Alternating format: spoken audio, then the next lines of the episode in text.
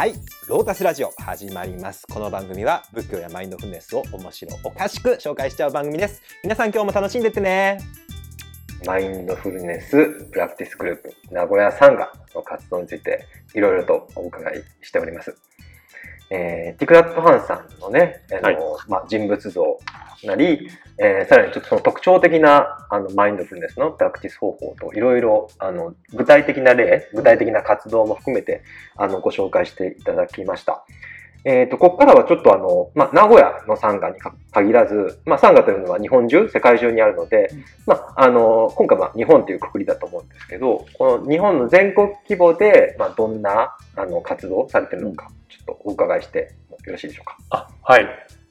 えっ、と、今、まあ、オンラインということもあってですね、うん。あのー全国で、えー共催みたいな形でですね、うん全国のメンバーがつながっている活動っていうのがうん。結構逆にできるようになはいはいはい。ってきてます。はい。いいきっかけ、あの、逆に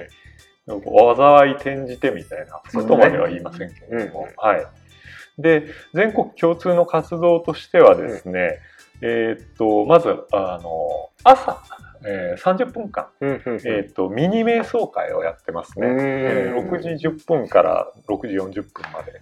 うんこれ週5日、まあ日曜日はもうちょっと長めに、遅い時間からちょっと長めにやってるんですけれども、1時間だ1時間ね。うんはい。で、これが結構好評で、うんあの、まあ、朝起きて、あの、一日を始めるときに、こう、みんなで瞑想して、あで、お互いの顔を見て最後に行ってらっしゃい、頑張ろうねっていうのあをやるってーいいいうので。ですね。その個人として見ても、まあ、ルーチン。うんやっぱマインドフルネスって継続が一番難しい。うんそうですね。うんまあ、リトリートとかお寺行った時とかはできるけど、ええうん普段の生活でなんか継続がやっぱ難しいっていうところにそういうものが入ってくるとすごい継続が楽に。そうですね。あの、本当にその通りですね。うんで、結構レギュラーで参加してくれる人がいるのと、あと、意外な副産物としてはですね、日替わりで各地のサンガのお人がリードするんですね。うんで、そうするとですね、いろんな、その人のね、やっぱマインドフルネスって、あの、すごい多様で、その人の色っていうのがすごく出るんですよ。うん持ち味みたいなね。持ち味みたいな。うんで学校の点数偏差値みたいなこの人は良くてこの人が悪いっていうのはないんですうね、んそれぞれの味わいがすごくあって、うん。でそれを毎日日替わりメニューみたいにして味わえるっていうのが、あでその時僕もすごく反省したんですけれども、うんマインまあ、僕は言ってないですけどこうマインドフルネスの第一人者ですとかいう紹介の仕方ををしたりすることがあって、うん。まあ確かに素晴らしい人ですっていう意味ではそうなんだけれども第一人者っていないなと思ったんですよ。うん。本当にねでマインドフルネスを語ってそんなみんなうまく語れるわけじゃないんですけれどもそうあの別に語りがうまくない人でも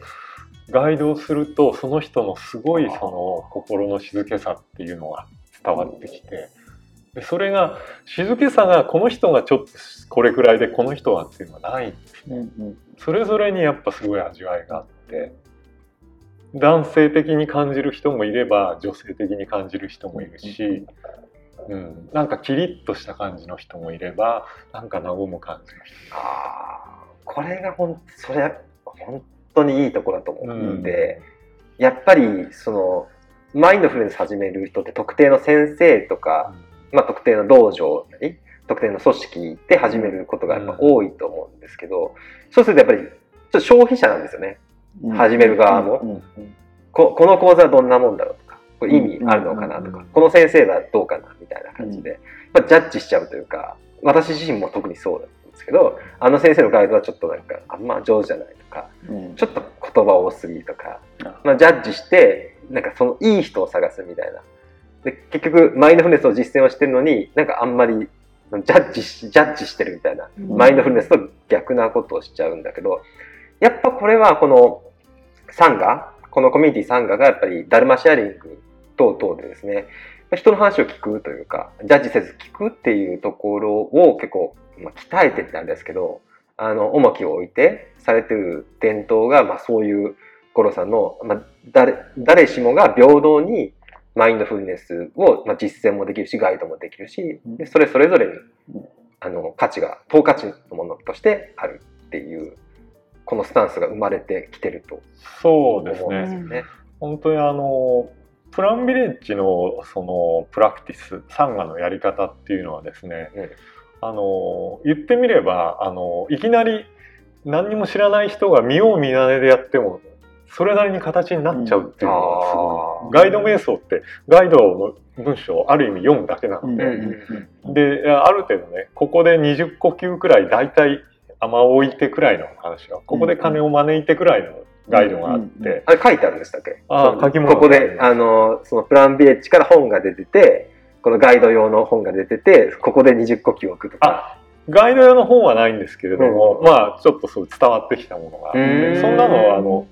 本当紙っぺら2枚くらいなんですけあど、ーそうなん。えですね。えでもそれでやってもねなんとなくね形になっちゃうんで誰でもできるんですよ。だけど結構奥が深くってでその朝のミニ瞑想会でやってるガイドの人たちっていうのはやっぱそれなりの年数をうん。それぞれやってきてる人たちなんですね。であの本当にいろんな人がいて、あのまあ、みんな一般人なんですけれども、でフルタイムで働いてる人たちなんですけれども、それでもやっぱり年数積んでるとねすごくやっぱりマインドフルな感じとか、その人の独自の味っていうのはすごく、はいはい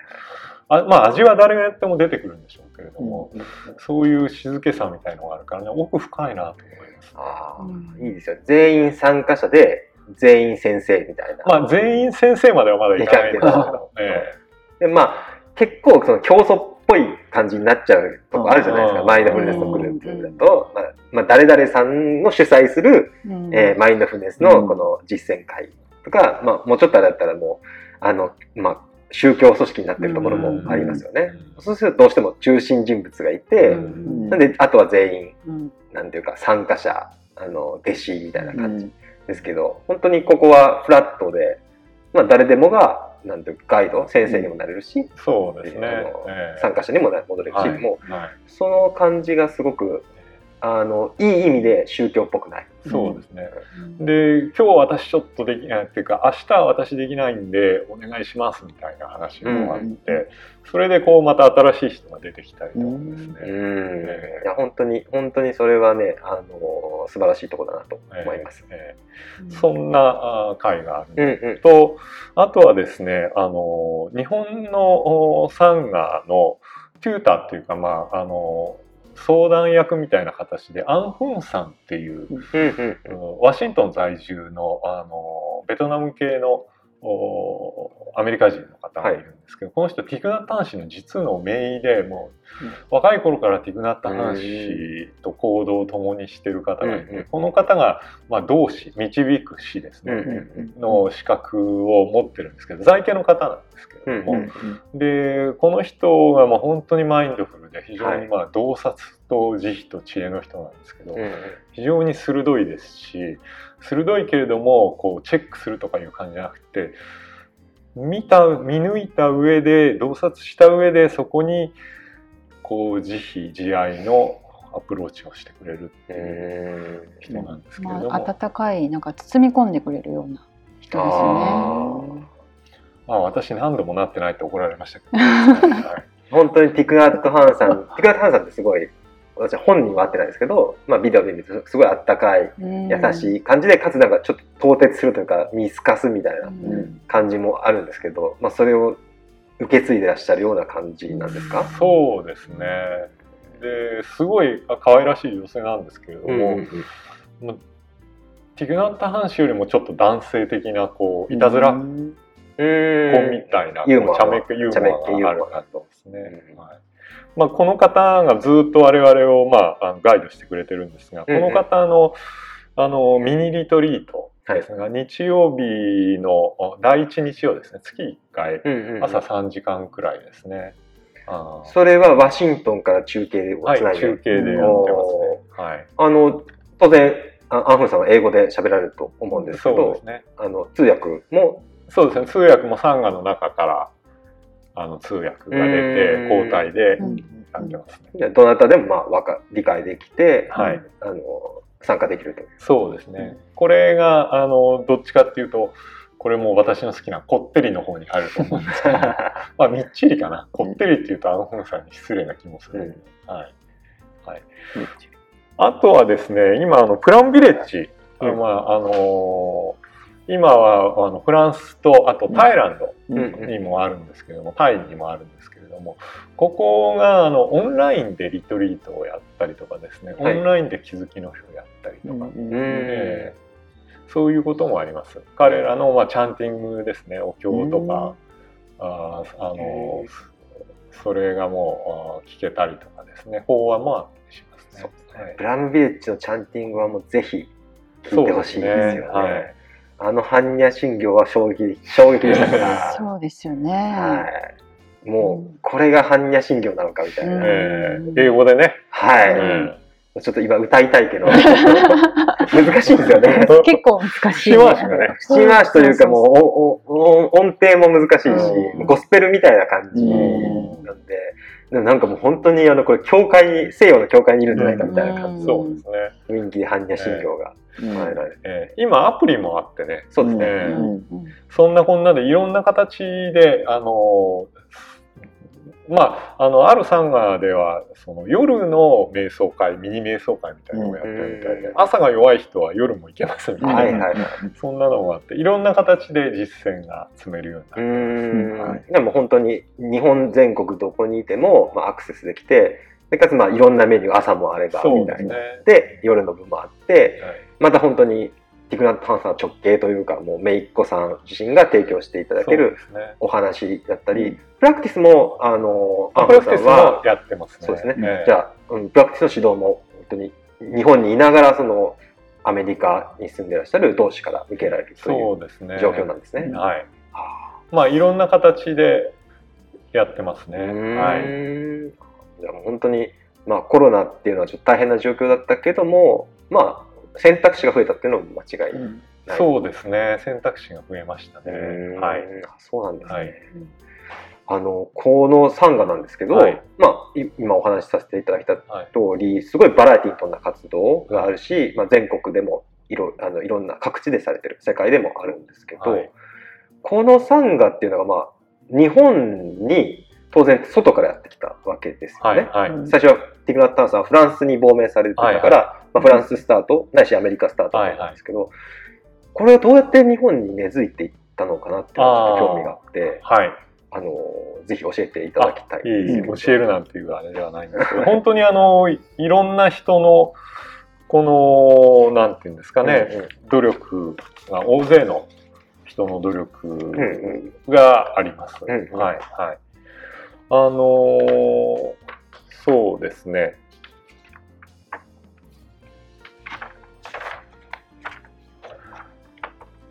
まあ、あの一番最初は私も知らないんですけど1995年に、うんえー今から26年前ですかね、うんあのティグナット・ハン氏が、え1回だけそうリトリートツアーで日本に来たことがあるんですよ。うんでこれはもう今ではそうそうたるビッグネームの藤田一生さんですとか、えー中野民夫さんですとうんか、まあ、あの翻訳者の島田圭介さんですとかその辺の人たちが中心になって招いて95年に日本にティグナッタ・ハン氏が来てリトリートをやったんですね。であのこの時はいろんな形でインパクトを残して、まあ藤田一生さんにしても中野民夫さんにしてもですねまあその後の彼らの活動にものすごい影響を与えたんですけうんれども、うんうんえっと、残念ながらサンガとしては根付かなかったんですね。まあもう当時もティクラット・ハンさんはすごい著名だったまあ今ほどではないですけど、かなりあの著名だった。でも本当に著名な僧侶を、まあ、ダライ・ラマさん呼んでるようなもんですよね。ね。あの日本には根付いてないけども、まあ、有名なお坊さんを呼んで、うん。はい。皆さんでお話を聞いて一緒にプラクティスをしようというような形だったんですね。で、えーっと、2011年に、えー、2011年に、えーもう一度なんかこう機運が有志が集まってですね、うんうん。プランビレッジを招こうっていう話があったんですね。うんうんうん。はい、で、えーえーっとですけれどもこれはあのちょうど震災の時期に重なったりとかして、はいはいはい。えー残念ながらであの実現しなかった、キャンセルになってしまった、東北大震災とそうですね。かぶっちゃったんですね。はい、でただそれでティグナット・ハン氏が改めてですねやっぱり日本に行きたいんだうんうん。という意思をすごくあの表に出してうん表表明されてですね。でプランビレッジ側も日本に行きたいっていう話があってうん。でそこからあの来日の動きがあまあ来日ツアうん。ーリトリートとかあの動きがまた始まったんですね。でティグナット・ハン氏がそのやっぱり2011年にうまくいかなかったっていうまあいろんなね震災とかいろんな理由があるんですけれども。で日本に本当にどういうふうにあの何もないんですからその状態で。サンガも。当時サンガがですね2011年時点で日本に一つしかなかったんですね。一つしか、えーちなみに現在はいくつあるんですか？今はまあ小さいのが多いんですけど大小合わせて20くらい。じゃあもうかなり覚醒の感がある。まあ隠すそうですね。まあ昔に比べたら全然違いますね。でやっぱりその来日ツアーするにしてもですねそういうあのコミュニティとしての受け皿がなかったので、結構なかなかやっぱ個々人が集まってやるっていうのもねいろんな価値観とかの人がいてうん。難しい部分もあったもう本当に興味がある、まあ、同好会レベルぐらいの人たちが集まって呼んでこようみたいな感じだったんですかね。個々の人はもちろんすごく一生懸命うんえーだっただになるなるんですけれどもやっぱりそのやっぱり共通のつながりみたいな必要でやっぱりサンガが必要だねっていうことで、あ。のティグナット・ハン氏自身が先ほど言ったあのアン・フンさん、うん。まあ、ご夫妻でトゥーさんっていうこうやっぱりあの同志さんの旦那さんがいらっしゃるんですけどこのアン・フンさんトゥーさんのご夫妻をこう日本に日本で、えー、サンガ作りをするのを、えーまあ、指導してガイドしてあげてくださいっていうことで、直接お願いしてでアンさんたちが日本に来るようになってうん。これはもう実際来日したんですけれども何度か。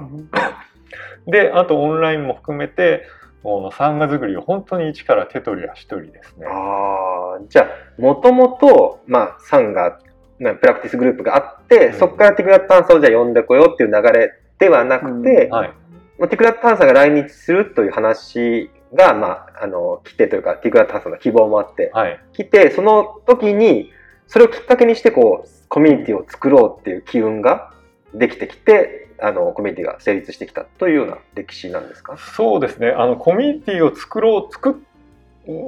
てほしいっていう話が作ったらどうかっていう提案がプランビレッジ側からあったんですそうなんね。あうん。であの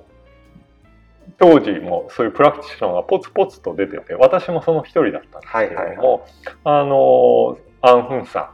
んっていう方がいらっしゃるっていうことで、まだその頃は来日っていうところまで話がなかったんですけれどもなんとなくどんな人だろうっていう感じでこう あのリトリートに行ってみたらもう非常に素晴らしいうん。内容で、えっとそれであのだんだんこうサンガをつあの育てようとか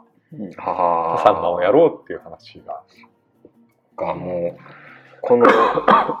ティクラット・ハンさんの教団のプランビレッジえとこのコミュニティサンガーっていうのはもうもうそもそもから最初からなんかなんだろう車輪の両輪というかもうい一体化したような形でこう日本にこう根付いていったそうですね。という形なんですね。え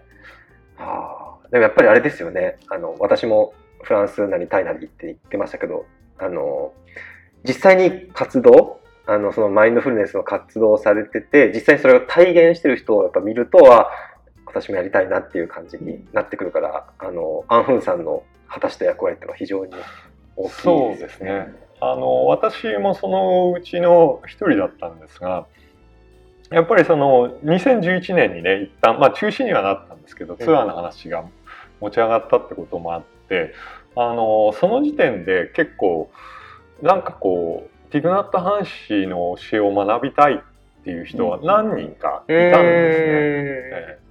ちょっと私の話をしてもいい。ですかね。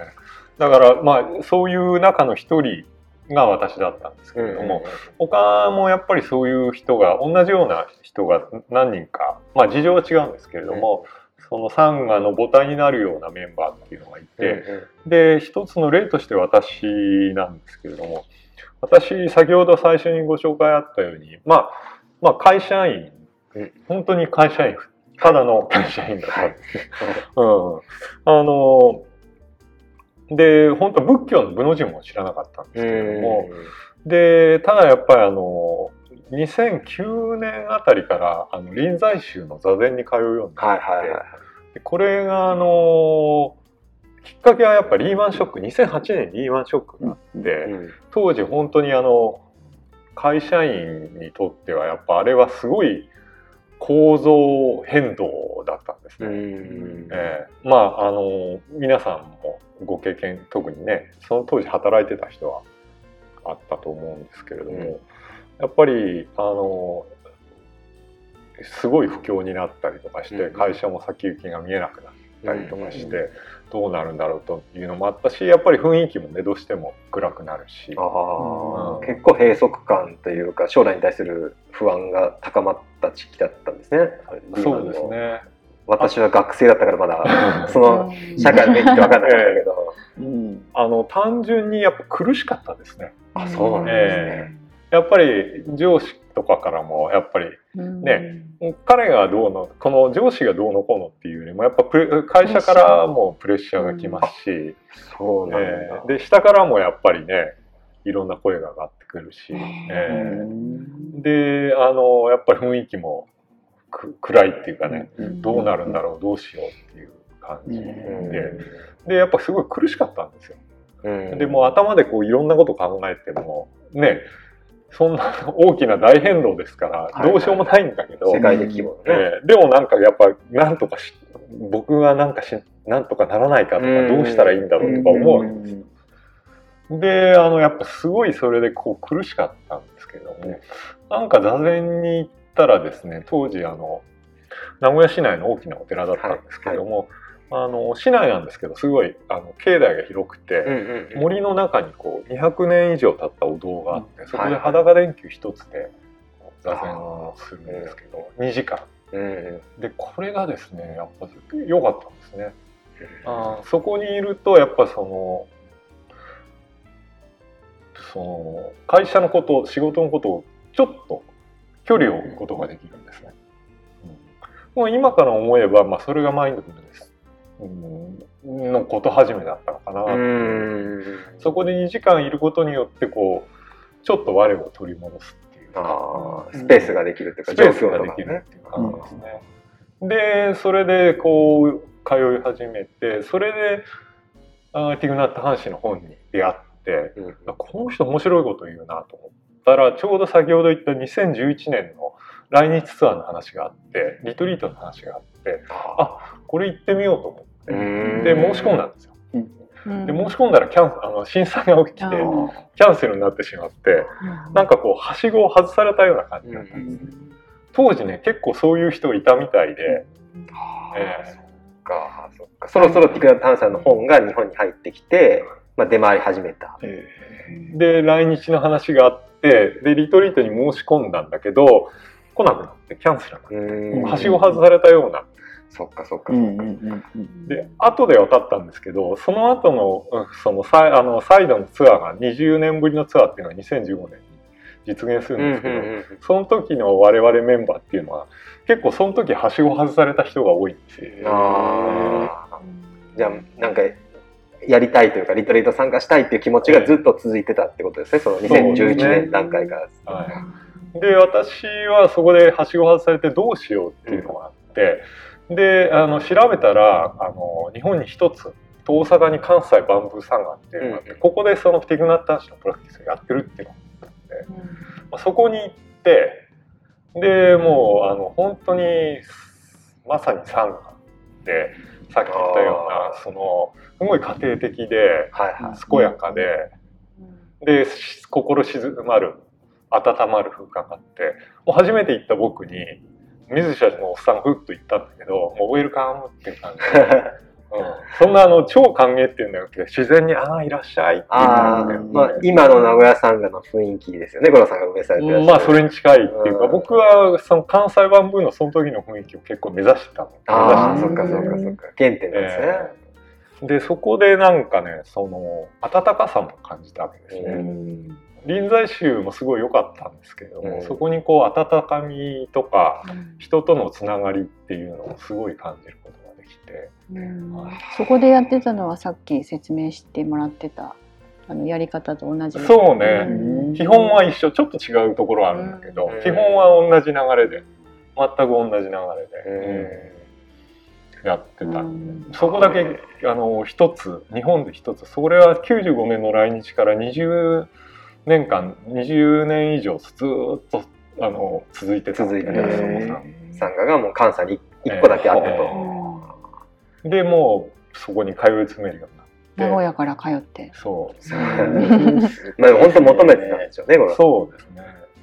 でそこにその先ほど言ったちょっとここで話が戻るんですけれどもティグナット・ハン氏自らのアン・フンさんの来日とか、うん。あーそういう話がこう一緒に来たわけですね。ああ、窓口と。窓口として。はいはいで、あの、ブラザー・ファッカムっていうアジアの総責任者の方が、うん日本のお責任者にも任じられて、で、この人が来日もそうだし、サンガを作ってくれないかっていう話をアン・フンさんと一緒に、まあ、アン・フンさんより先にうん僕らに言ってきて、で、アン・フンさんの流れと合わせてガーッと動き出した。うんそれが今に続くサンガの原点なんですね。ええはあいや、本当にサンガの歴史。まあ、これ、まあ、その、今我々がね、参加した名古屋サンガができるまでっていうのもこういう長い歴史がありますけど、まあ、これからまだ発展も、うんあの、展開もありますので、えあの、まだまだ五郎さんには語っていきたいただきたいと思います。ありがとうございますはい。はいどうぞよろしくお願いいたしたます。します。ロータスラジオ今回もご視聴ありがとうございましたご意見ご感想等いただけたら大変励みになります。メールアドレスはプロフィール欄概要欄よりどうぞ。それでは次回もお楽しみに。